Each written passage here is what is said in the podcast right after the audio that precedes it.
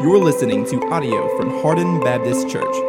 For more audio content or other information about our church, please visit hardinbaptist.org. How many of you, by show of hands, know that it's sweet to trust in Jesus? Anybody? Anybody? Like, like I, I think most of us, probably in this room, uh, or at least you came with somebody who knows it's good to trust in Jesus. But you know, there's, there's a difference in knowing that and remembering that. And what I want to just kind of submit to you is sometimes the most important thing is not what you know, it's what you remember. And I'll give you some examples. Uh, our first parents knew God is creator.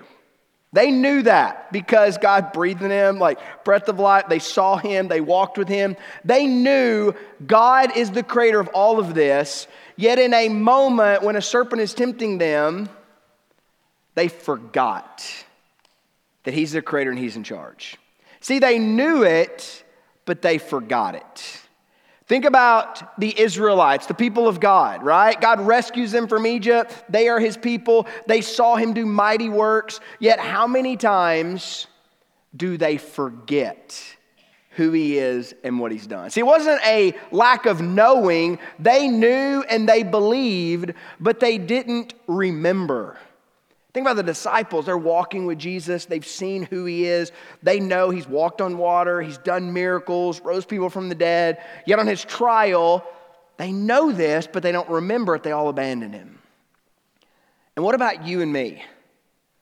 Like, think about this week. How many of you this week, you knew God is creator, you knew Jesus is Lord, but yet, in those moments of decision, those moments in your life, those moments you were at home with your spouse, those moments you were trying to untangle that with your kids, those moments at work, did you remember God is creator? Did you remember that Jesus is king?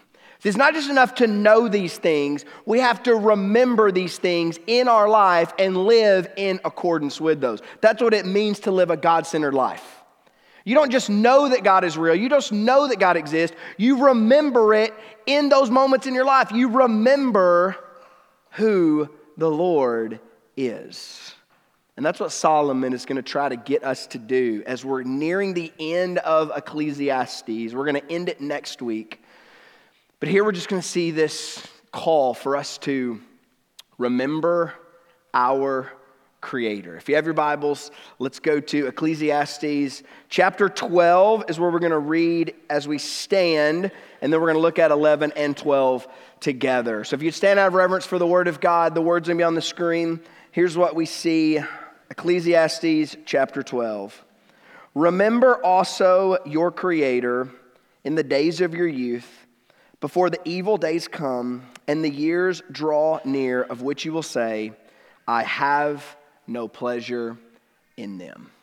Let's pray together. Father, I pray that you would help us to do one simple thing today, and that is to remember.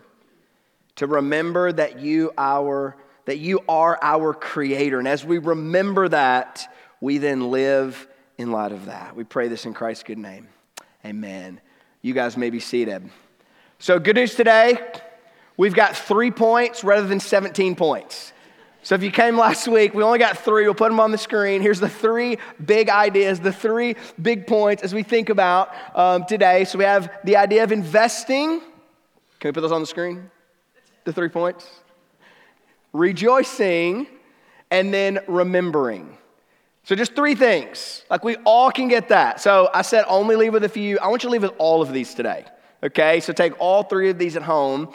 But in light of who God is, in light of what He's done, we are going to invest, we are going to rejoice, and we are going to remember. We're going to do all of those things in light of God as our creator. So we're going to invest our work, we're going to enjoy our lives, and we're going to remember God as creator.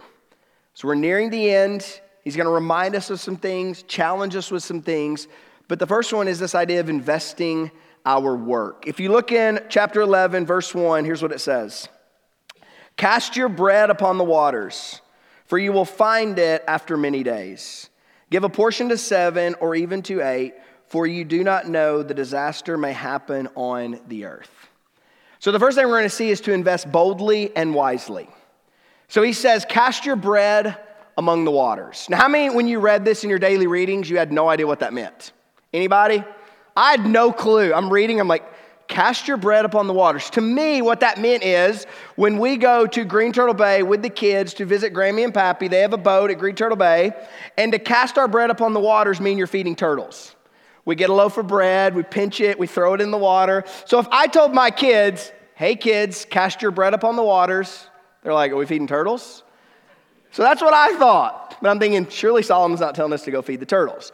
So, what does cast your bread among the waters mean? Well, there's different interpretations. So, my D group this week, uh, one of my guys actually sent Spurgeon's um, understanding of what this meant. And so to Spurgeon, it meant uh, if you were an Egyptian, what you do is you would cast your seed among the Nile River. You would throw seed in the Nile, and that seed would then get buried into the soil. And as it overflows in the banks, and then it goes back to its normal um, place, all of that seed would get in the soil, and you would have a crop. So this idea of like sow your seeds among uh, the waters, and that's how you harvest. That's how you have a crop. Um, I'm not sure, I hate to argue with Spurgeon, but I, I don't know that that's the right interpretation because most modern scholars would think of it like Philip Ryken, for example, this idea of casting your, it's not seed, it's casting your bread among the waters. So, what does it mean to cast your bread? Bread is like your product. Bread is what you have baked, what you have produced, and to cast it among the waters would to be put it on merchant ships that are then going to sell it. So, this idea of you are first investing boldly. So you're gonna, you have a product, you have something you've made, you have some bread, you're actually putting it on a ship, and the reason you put it on the ship is because you know that that cargo ship's gonna take it somewhere, they're gonna sell it, and then it's gonna be brought back to you, and there's a profit. So you're casting your bread among the waters, you're, you're making an investment, you're taking a chance. Now it's a little scary because it's, it's your bread and you have it. And to cast it among the waters is to give it to someone else, to invest it, to, to do something with it. But then the point is, if you do that, it's most likely going to come back a great return. But notice, we don't only invest boldly, we invest wisely. Because right after cast your bread among the waters, it says, Give a portion to seven or even to eight, for you know not what disaster may happen on the earth. Now, he seems to be implying that don't put all of your bread on one ship. Like, if you have a bunch of bread, don't be like, oh, the Titanic, that looks like a good boat. I'm gonna put it all in the Titanic, and then it's gonna come back at a profit. Well, the Titanic sank. So that wouldn't have been a good investment. So it's the idea of like diversifying your investments. Put them on multiple ships because you don't know if one ship's gonna fall and one's gonna make it. But if you have multiple things going, there's probably gonna be a profit and it's probably gonna come back. And so you want to invest both boldly and wisely. It's idea of like in our lives actually doing things and producing things and then taking a chance with those things. Casting your bread upon the waters means you're taking a risk, but the risk is often worth the reward. And there's more risk of not doing anything with it. Do you remember Jesus when he talked about um, you had these servants that all had 10 minas, and this would have been a portion of money? And this uh, guy left him with this portion of money, and then he left, and he comes back and he asks the servants, Hey, what'd you do with all the money? And one guy invested it, had like a, a big fold. Another guy invested, had a, had a little fold. And then it got to the last one, and he says, I was so afraid of you. I didn't invest any of it. I just kept it, but here's all 10 back. And the master's like, You failed. I didn't want 10 back. I wanted you to invest it. I want you to try something, to take a risk, to do something so that you could have a profit. But see, sometimes when we invest, it's actually risky because we don't know if there's going to be a reward to it. But it's idea of like God wants us in this life to take a little bit of risk. Like, like, like we know that he's good. We know he's got the world in his hands so that we, in light of that, can take a risk and make some endeavor. So perhaps you're, you're setting on something, you have an idea, you have a thought, you have a creation, you have something you want to do, but you're like, ah, it's too risky. I just don't know about starting that or doing that. Like, I feel like this is what God wants me to do and he's pulling me towards it, but there's all the reasons why I should say no. And Solomon might be coming to you today and say, hey, why don't you cast it upon the waters? Why don't you try and do that thing and see what happens? Because it might be the thing that God has actually called you to. It might be the thing that God wants you to do to bless the world and to bless his name. So cast your bread upon the Lord. It means to, so we're investing, we're, we're taking a chance. It's bold, but it's also wise. In other words, don't like think about, okay, for my retirement, I'm gonna put it all in crypto. It's a great idea. Just all of my retirement going in crypto, and then all of a sudden that ship may or may not float. Like, who knows, right? Or like you get old and you lose your password, and you're like, oh, that's not good. Like, don't do all in one ship. That's the point there. Like, diversify, have, have some different option because you don't know which one's gonna work. But the point is, don't just sit back and do nothing. Like, take a step as an image bearer of God and do something for the glory of God and see what He could do through you for the world. So, cast your bread among the waters. Invest boldly, but also invest wisely. And the second thing, when it comes to investing, if you're gonna do something, Okay, the second rule is to not look at your weather app. That's what he's going to say. Just don't even check the thing. It will not lead to a productive life. Stop checking the weather app. Here's what we see in verse 3. If the clouds are full of rain, they empty themselves on the earth, and if a tree falls to the south or to the north in the, or to the north, in the place where the tree falls, there it will lie. In other words, nature's happening, rain's falling, trees are falling, and you can't really do anything about it. So you have no control over a lot of things. So, in light of that, what should you do? Verse 4 He who observes the wind will not sow, and he who, ga- he who regards the clouds will not reap. So, the one who's looking at the clouds and thinking, okay, the wind and the clouds, should we plant today and should we reap today? Well, let me go check my weather app, is basically what you're doing. And so let me check the weather and see what's going to happen. That's going to determine whether I do something or not today. And what Solomon advises hey, stop checking the weather app and just go do that thing. Like me and my dad learned this the hard way, and especially like midway through last season, we're like, can we just agree not to check the weather? Because every morning we would get up, we would look at the weather, and we're like, ah, oh, it's gonna rain today. We better stay home. And then guess what it did that day? It didn't rain. And then we check it the next day. Hey, son, we go out, and guess what happens? It rains. Like, I want to be like a meteorologist. Like, it's a really cool job. You predict the future, and every time it comes wrong, nobody says anything. They're like, well, I guess nature's kind of crazy, right? Like, it's a good gig. But so you have this weather app that you're checking, that you're thinking, okay, I'm making plans. If everything is perfect, then I'm going to do that thing. And Solomon says, never be perfect. And if you always try to do when things are perfect, you will never do. So if you're watching the winds and you're watching the clouds, two things are going to happen. You're never going to sow and you're never going to harvest. See, we want to wait for that perfect moment. We want to wait when everything is right and we have the guarantee and it all looks good and everyone is saying yes. And if you wait for those to come true, they never will, and you will be paralyzed in fear, not faith, and you will never do anything. You'll never step out into what God might actually want you to do with your life because it's always about safety, it's always about protection, it's always about planning. It's never actually producing, it's never planting and harvesting. So, what Solomon would say is quit looking at the app and go plant something and then go harvest something. And when it rains, then you can stop. When the winds are too strong, then you can stop.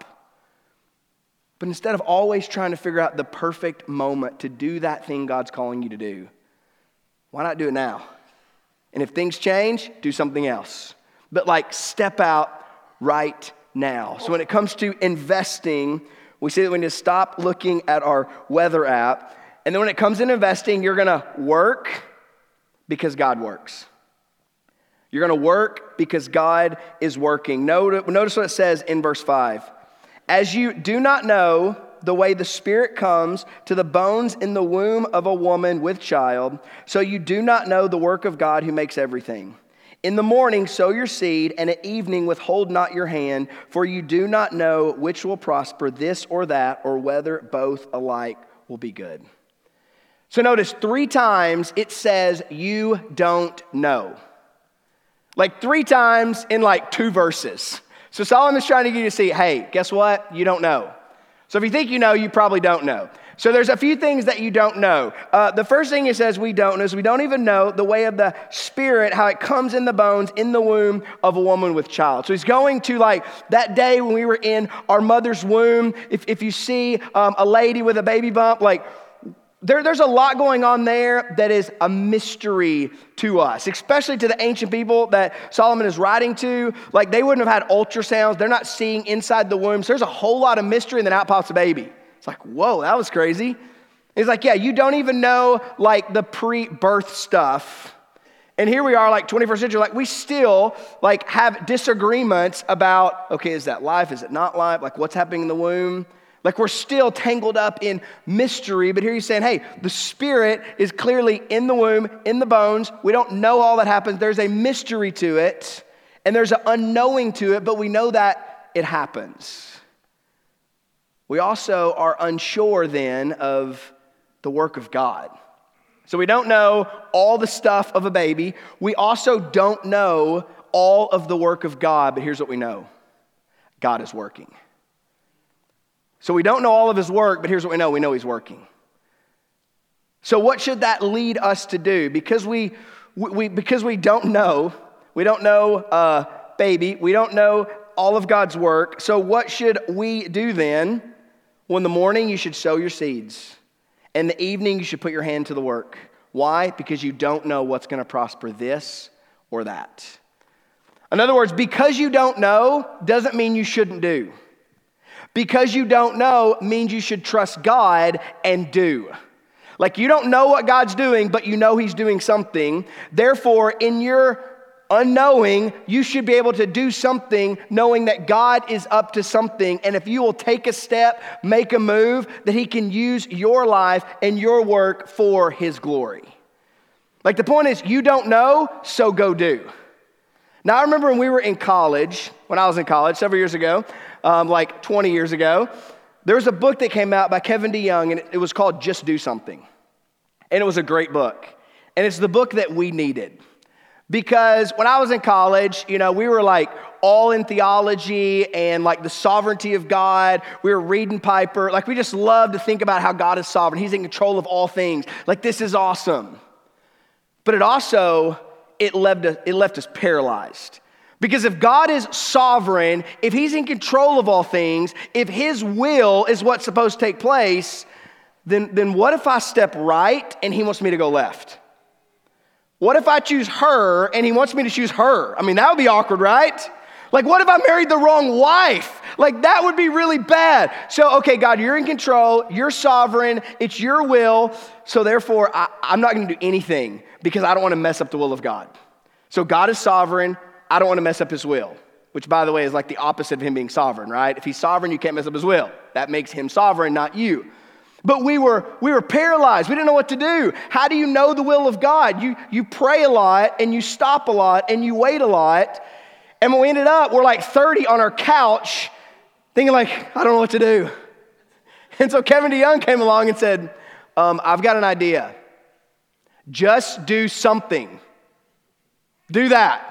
If you're 30 on your couch trying to find the will of God by prayer and fasting, walk upstairs Go outside and go do something. And you just might discover what God has for you. See, the problem is we don't know. Solomon is saying that, hey, you don't know. You still don't know. But you know what you should do? In your not knowing, go plant something. Go work something. Go do something. Put your hand to something. Try something. Go be challenged by something. Like, I love the How I Built This podcast. It's one of my favorites because it's like all these entrepreneurs who had this crazy idea and it goes through their like terrible struggle. It's never gonna happen. And all of a sudden, like, it all comes together and something is built that helps the world. We need more believers who are saying, you know, there's a problem with the world, and I think I've got an idea, but I'm so afraid to mess it up that we just step out and we go and we build something that benefits our neighbor, that helps the world, and is for the glory of God. It's like Solomon is saying, hey, when it comes to, if you know that we live in a broken world, but God is creator, if you know that you don't know everything, but He's still working, then invest. Invest boldly and wisely, like take a risk, but don't make it all risk. But as you do, like, go, don't wait, do something. And in your unknowing, try something because you know that God is working and He wants you to work under His work. So connect your work to His and go do something for the glory of God. So He first wants us to invest. Invest your work because God wants to use your work for His glory and the good of your neighbor. That's what your work is for. That's what it's created in the garden to do, to help your neighbor and to glorify God. So find something, do something, put your hand to something, and see if that might be the thing God has for you. The second thing He wants to do is to rejoice. So, not just to invest, but to rejoice. We're going to see this um, in uh, verse 7. If you look with me, it says this Light is sweet, and it is pleasant for the eyes to see the sun. So, if a person lives many years, let him rejoice in all of them. But let him remember that the days of darkness will be many. All that comes is vanity. So, we're going to first rejoice in age. And you're like, well, I've got some age and I don't think it's that rejoicing, right? But Solomon's gonna say, hey, if you got some gray hair, if you're um, on the older spectrum, here's what you need to do rejoice in your age. It's actually a good thing. Like, I don't know about that. Well, this is Solomon. He's probably an old man on a rocking chair writing to some young people, writing to his people to say, hey, rejoice in age. And you know why he says to rejoice in age? He says, light is sweet and is pleasant to the eyes to see the sun. Man, each day is, is sweet. Each day is good. And the older you get, the more you sort of savor those days. And that's what he's trying to get you to do. Hey, as you get older, like savor each day as a gift from the Lord, as something that is sweet and good. As you walk outside and you feel the sunshine, just bask in it for a little bit. You remember when you were young and you just ran, ran, ran? Well, now you're older and you don't, you can't run as much and you don't need to run as much. You don't have as much to run to. So, how about you just enjoy that sweetness a little bit? How about you just go outside and go for a walk? For, how about you just enjoy his creation, enjoy those days? And notice if a person lives many years, this is, this is the age, if a person lives many years, let him rejoice in them all. Let him rejoice in them all. It's the idea of when, when you're in that rocking chair moment, maybe you're on your front porch, your back porch, and you're just sort of, you're, you're in old age and you're just looking back. He says, rejoice in all those days, rejoice in all those years. And the truth is, there's been some troubled years. The truth is, there's been some pain. There's some things you've went through. But he wants you to reflect and remember it's not all been bad. It's not all been tragic. The Lord has actually been kind to you. He's been good to you. His grace has found you. You have a lot to be thankful for. So when you look in old age, don't just be grumpy about life. Man, celebrate it. Look back, enjoy, rejoice, think about all those things the Lord has done and the Lord has given you. But it's not without like real knowledge of how the world works because he says, as you rejoice, but let him remember that the days of darkness will be many. All that comes in vanity. So it's not like you're optimistic and not thinking about real life. Yeah, you know days are coming. You know hard time is coming. You know that old age is not all great.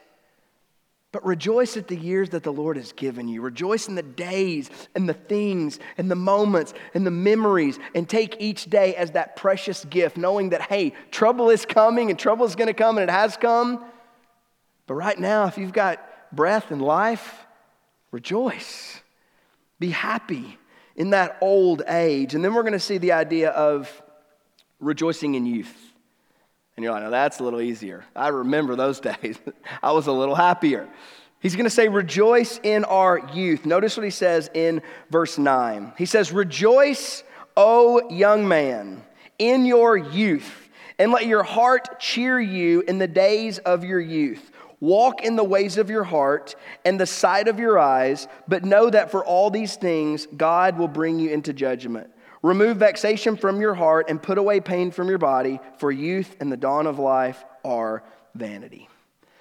So it's a little bit difficult to maybe untangle what Solomon is saying. I'd love to have me like, hey, Solomon, can we ask a follow up question? You're telling youth to just do whatever they want? That seems a little dangerous.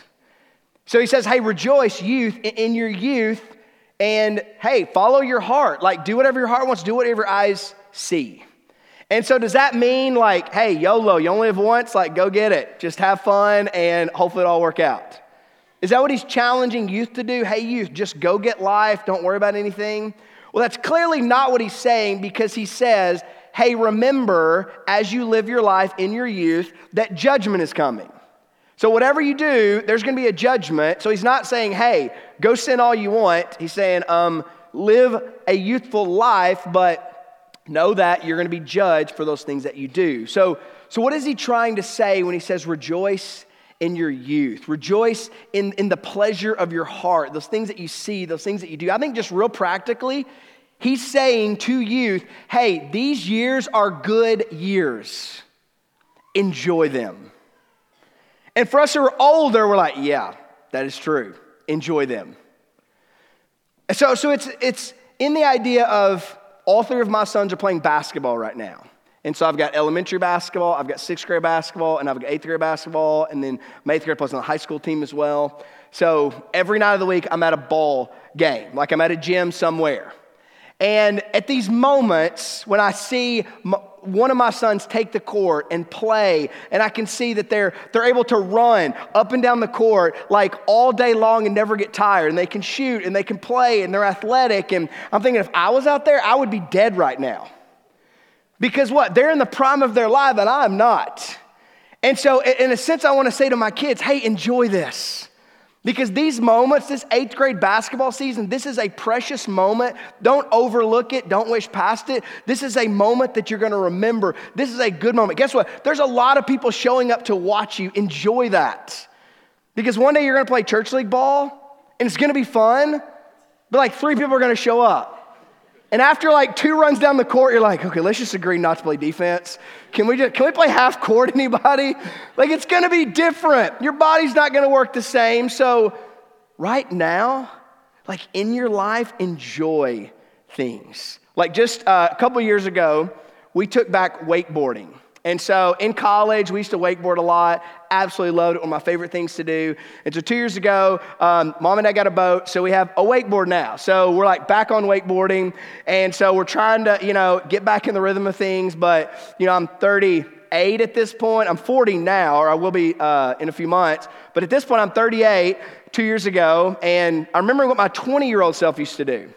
And things just don't quite work all the same. And we didn't really notice it until we started inviting uh, college students to come and try to learn wakeboarding. So we would teach them how to wakeboard, and whenever they got up on the wakeboard, we would pull them, and we're like, this is strange. We're like going through a song, and then another song, and then another song, and we're like, why have they not let go? Like, how are they, how are they still? And all of us are like, oh yeah, that's what we used to do.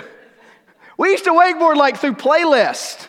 Now we wake, wakeboard through like 20 second songs. Like we get up, we do one jump, it's like, okay, let go, okay, oh, I'm good, nope, I'm done. And then for three days, we can't walk. So I want to say to my college kids, like, hey, enjoy this. You can wakeboard through multiple songs. There will be a day where it's like, man, it's, it's, it's like 10 seconds, and then you're gonna fall and you're gonna hurt for like three days. So enjoy vigor, enjoy life, enjoy youthfulness is what Solomon wants you to see that, that that is a gift that you have right now. Enjoy it, don't waste it. What would wasting it be? Wasting it would be using it for things that would bring judgment upon yourself. So don't use it to live a sinful life. Use it to live a life for the glory of Christ. That you would be excited about just your youthfulness, but in your youthfulness, you would live a life to the glory of God because you know there is a judgment coming. You have a creator. Your youth is not just to sow your wild oats and do whatever you want, it's to live in light of eternity. But enjoy these moments because they're good. So if you're young in here, like enjoy your youth, enjoy being young, enjoy that you can just go outside and run around and you don't even think about it. When your mom and dad do that, well, you've seen us, right? It hurts and we stop and we're like, okay, I'm done. Tag was fun for four seconds. Now I'm gonna go sit down again. You're like, what's wrong? We're old, you're not. Enjoy that, celebrate that, but enjoy it under God for the glory of God. And notice, he even says for us to remove vexation from our hearts and to put away pain from our bodies. Think just a real, like, he's given us permission to, hey, to deal with those issues in life that might be toxic for us or painful for us. Like, it's okay to seek to get rid of those bad things in our life. So, maybe for you, like, there's some tangled issues. Maybe you go to counseling. Maybe you need to just um, have a little bit of better diet or exercise. Like, maybe you need to do something to alleviate some of the pain that you're feeling. That's, that's an okay thing because God has given you life and He wants you to live it to the fullest. But then He kind of clears it with, hey, but at the end of the day, youthfulness and the dawn of life, it's vanity. Like you can try to alleviate pain and whatever, but eventually it's going to catch up. So enjoy your youth, but know it's a fleeting gift. And one day you will rejoice over a different rejoicing. You'll rejoice on the chair at all the memories you had. So just know what season you're in and how to rejoice. So we have invest, rejoice, and now we're going to end at remember. He's going us to remember, and this is really important to remember Notice what he says in verse 1 of chapter 12 Remember also your Creator. So he's been speaking to the youth. Hey, um, um, enjoy youthfulness. Enjoy that you can work out and nothing hurts. Enjoy that you still remember things. like, enjoy your youth, but know there's judgment and remember your Creator. So I want to think about that, that line for just a second. Remember your Creator. What does it mean to remember your Creator? See, it's, it's different than just to know your Creator. Like to know God is Creator, that's one thing. But to remember God is Creator, it means in those actual moments in your life, when it comes to decision, when it comes to how you live, what you love, how you treat your spouse, how you treat your kids, how you are at work, how you spend your money, how you give your time, that's a remembering act. And what are we supposed to remember? That God is Creator. And what does that mean for us? It means we are not. Like, here's a really important thing for you to remember that God is creator, you are creation. That's a huge distinction. That means He is in charge, you are not. That means He is king, you are not. That means He sets the rules, you don't. He leads, you follow. He says, you obey. He is great, you worship. That what it means for him to be creator, you to be creation. He is eternal, you are finite, you are momentary, you are temporal. You are a vis, you are a vapor, you are vanity. He is the one true living God. So, what does it mean to remember our Creator? I think it means to live a God centered life. That if you remember your Creator, you will live a God centered life. That in everything you do this week, you will live it under God, for God. Because you remember, I'm, I'm created, I'm made in the image of God to reflect His glory to all the people around me. Like, that's why God made me. He made me as an image bearer of God to spread His glory to every person I come in contact with. So, as an image bearer of God, I'm a created being. So, I get to reflect my Creator. I get to live under Him and worship Him and live for Him and love Him. That's what my life is about. That's what remembering your Creator means. Not just you know it, but you remember it this week. And why should we remember it in our youth? I mean, notice what he says in verse 12 Remember also your Creator in the days of your youth. So he wants you to remember that God is Creator in your youth, when you're young. So, why is that? Why should we remember our Creator in the days of our youth? So, if you're like in elementary or middle school or high school or college, this sermon is kind of to you. So, if you're like zoned out, like lock in, God has some things to say to you in your youth. Remember your Creator in the days of your youth. Why? Because of this. Before the evil days come and the years draw near, which you will say, I have no pleasure in them. So we remember our Creator in the days of our youth before the evil days come. What are the evil days? That's going to be old age and death. Old age and death are coming. And so he's saying, remember your Creator in your youth because old age and death are coming. And in those older years, desire and pleasure are going to wane. Like right now as a youth, like desire and pleasure, they're like ramped up. Like desire and pleasure, like what are you gonna do? How are you gonna dream? Where are you gonna go? What you, the world looks great, everything is awesome. And then when you get a little older, everything is not so awesome. Everything is kind of broken and tragic, and you see the world, you see people, you're hurt, you're jaded, desire, pleasure, all those things kind of wane a little bit, and you just get really hard and grumpy. And he's saying it's a lot harder to turn to your Creator when you're grumpy and callous than when you are young and seeking after life. Like when you're young and seeking after life, you're, you're wanting to find something, and God is saying, I'm here to be found. Like, I'm here to fulfill all those desires and all those pleasures. Come to me, and you will never thirst anymore. There's a point in life, Solomon's saying, that you just don't care anymore. You just sort of give up, and you're like, eh, life's not all that it is. He says, don't wait to that point to learn God is your creator. Instead, learn it in your youth that God is creator. Pursue Him in your youth. Why is that so important? Because we're going to see that aging, it's first like a it's like a storm. It's like a gathering storm that's coming. Here's what we see in verse uh, 2 before the sun. So remember your creator, okay? Before your pleasure runs out. Now it's before the sun and the light and the moon and the stars are darkened and the clouds return after the rain. So remember your creator before this storm comes.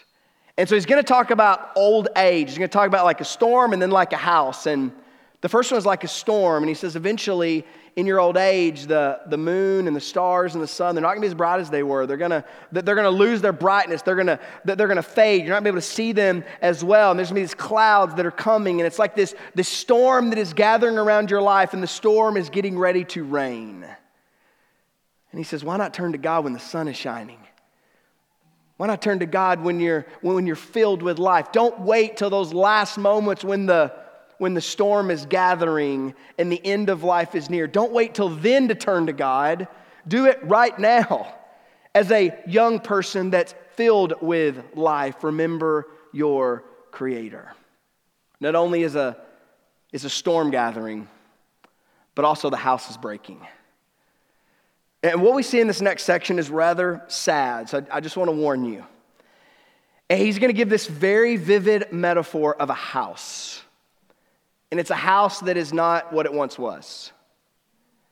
It is a house that is broken down. It's a house that's dilapidated. It's a house that the paint's peeling off the walls. The, the windows are letting a draft in. The door is squeaky. Things are falling in. It's one of those houses that it's boarded up. It used to be something grand, but now everything is changing. And what he wants us to see is that is our life. We are a house, and eventually the house will fade. Eventually the house will break. Eventually the house will fall. So just notice how he gives this imagery in verse 3. In the day, so we're remembering God right before the storm, now before the house, because in that day, when the keepers of the house tremble. So they're keeper of his house, now they are trembling. And the strong men are bent. So you can see once these, these men were, were working in this house, they're on this farm, they're doing their chores, and now, well, they're bent over. They don't have the strength that they once had. And the strong men are bent, and the grinders cease because they are few. That once this was a working farm, everything was going, there was production and activity, and now, well, no one's there to run the grindstone anymore. No, no one's there to be productive anymore. The, what once was is no longer. And it says, and those who look through the windows are dimmed. Like, like, like there's, not a, there's not a seeing like it once was. Everything, everything is dim. There's not quite the light. And the doors on the street are shut when the sound of the grinding is low and one rises up at the sound of a bird and all the daughters of song are brought low. So you used to hear birds and laughter and singing and now it's all, it, it's all sort of dying away. It's all getting, getting faint for this house They are afraid also of what is high and of terrors in the way. And the almond trees blossom. The almond trees will be white. So this picture of this, this white hair is happening, and the grasshopper drags itself along. Think about a grasshopper. Jumps and flies and active and goes, and now this grasshopper, it, it's barely, it's, it's barely able to, to move. It's dragging itself along. And he says, and desire fails. So it's a really sad image. It's this image of a beautiful farm, a beautiful house, everything is working, everything is great, and, and now you show up to the house some 50 years later and or some 100 years later, and what once worked doesn't work no more. It's like Empire Farms and LBL. I used to go as a kid, and it was a working farm, and everything was great. Now you go over and everything's falling in.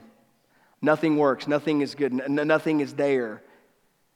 And he's saying, that's our lives. Like we start out as this fresh house with all this ambition and movement and doing, and then, well, eventually the house needs a remodel. And some of us are there. We're like in our, our, our, our midlife. Like it's like remodel time, right? Like redo the cabinets, redo the floors. We're still good. But the two by fours, they're, they're, they're still 20 years, they're still 40 years old. And they're still not what they were. And then for some of us, it's the house is past remodel. The house is almost condemned. The house is almost falling in. And that's the imagery he's giving. He says, Remember your creator before the house falls. Like, like your life is like a house, it's eventually going to waste away. Whether you're young or whether you're old, eventually your house is going to waste away. So, what do we do? We remember our creator, why the house is still here. Because, here's the last point death comes sudden. Man, death, it comes sudden. Notice what he says because man is going to his eternal home, and the mourners go about the streets before the silver cord is snapped, or the golden bowl is broken, or the pitcher is shattered at the fountain, or the wheel is broken at the cistern. And dust returns to the earth as it was, and the spirit returns to the God who gave it. Vanity of vanity, says the preacher, all is vanity. He gives this picture of like there's, there's a gathering storm over your life. There's a fallen down house that is happening in your life, no matter if you're young or old, it's coming. And then all of a sudden, there's going to be that point to where there's mourners who are now mourning your life because you've passed. And he doesn't just say like one thing. He's not like, hey, the cord's going to snap one day. He like goes on and on and on. I'm like, Solomon, I get it. One day I'm going to be like a bowl that's going to crash. But he on and on and on, like so many metaphors of like, hey, life is gonna be going okay. There's gonna be a grinding that's happening, like the wheels turning, water is coming, and all of a sudden the rope is just gonna snap in an instant and everything's over. He's saying death is gonna come, and it's going to come sudden, and it's something that you can't prepare for. It's something that you don't know when it's gonna happen. It often just happens. And then the reverse of creation happens. Like, remember creation where God took dust and breathed into us the nostrils of life, and the dust became a living man? Well, after sin, that man is going to now return to the dust. And he brings up that imagery that you're going back to dust, and your spirit, which God gave you, it's going back to him. So notice, first we have the spirit in the womb, now we have the spirit leaving the tomb.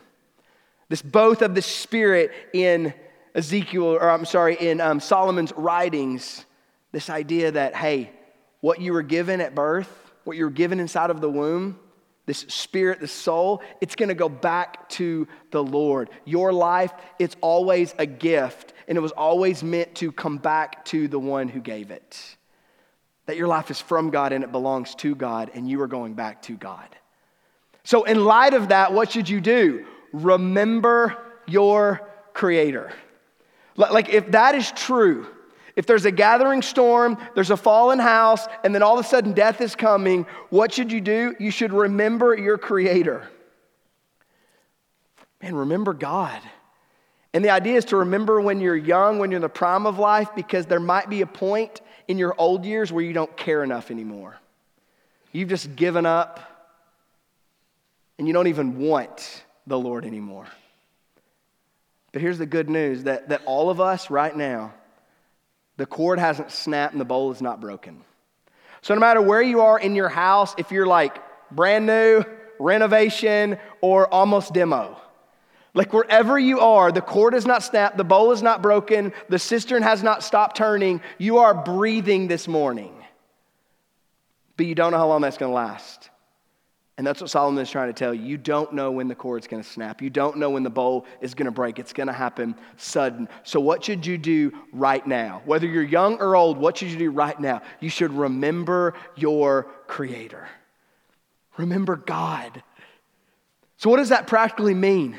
Well, I think for you, if you're not a believer, what it means to remember God is to become a believer.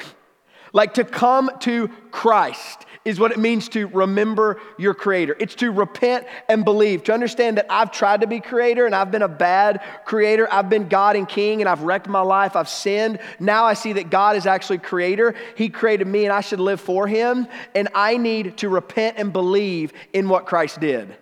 Because Christ, my creator, became creation so that he could live the life I couldn't, die the death that I deserve, and then three days later rise victorious over death so that when I believe in him, I can have life past the grave. So I'm gonna remember my creator in repenting and believing in Christ. Some of you need to do that this morning, whether you're young or old. The cord is not snapped, the bowl is not broken. There is time right now. The house has not fallen, the storm has not yet broke. And for you this morning, you need to remember the Lord, remember your Creator. But for those of us who are believers, what we need to do this week is to remember our Creator. Not just know that God created us, but to remember in the moments of life, in the decision points, when you go home, when you're at work, when you're at leisure, when you're on your computer, when you're on your phone, remember the Lord is your creator and you are creation and you are to live under him for him. Like, remember that this week. Don't just know it, but remember it. Because remembering changes how we live. Remembering changes what we do. So don't just know this week, remember this week.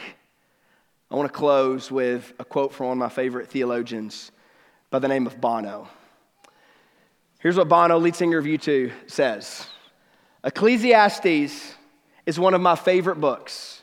It's a book about a character who wants to find out why he's alive why he was created. He tries knowledge, he tries wealth, he tries experience. He tries everything. You hurry to the end of the book to find out why, and it says, Remember your Creator. In a way, it's such a letdown. Yet, it isn't. I'm like, I'm trying to get Ecclesia. I'm trying to find out what, what does life mean? What's it about? What should I do? How should I live? And we get through this whole book, and at the end of it, it's kind of summarized. Here's what life's about. Remember God is creator. And you're like, that's it? Like, like, like that, that's the point. And you kind of come to that end to say, man, it seems like a letdown. And then you take a moment, you take a pause, and you let that sink in. And then all of a sudden you're like, yet it isn't. That isn't a letdown. That actually is what life is all about. All of a sudden you're like, really? That God is creator? That, that's all I got? That's all I got? The whole book to know this? And you realize it's not just all you got, but it's actually all you need. All you need is to remember God is creator. And if you do that, you will live a life for his glory in relationship with him, and your life will be full, whether you're young or whether you're old. So let's remember this week not just knowing and believing, but remembering the Lord is my creator and let us truly live that way. Let's pray.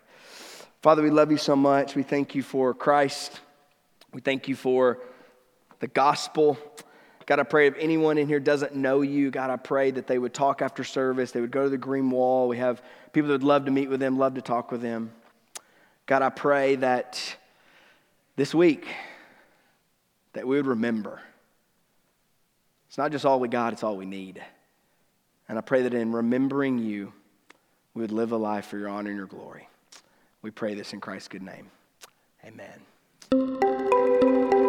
You're listening to audio from Hardin Baptist Church. For more audio content or other information about our church, please visit hardinbaptist.org.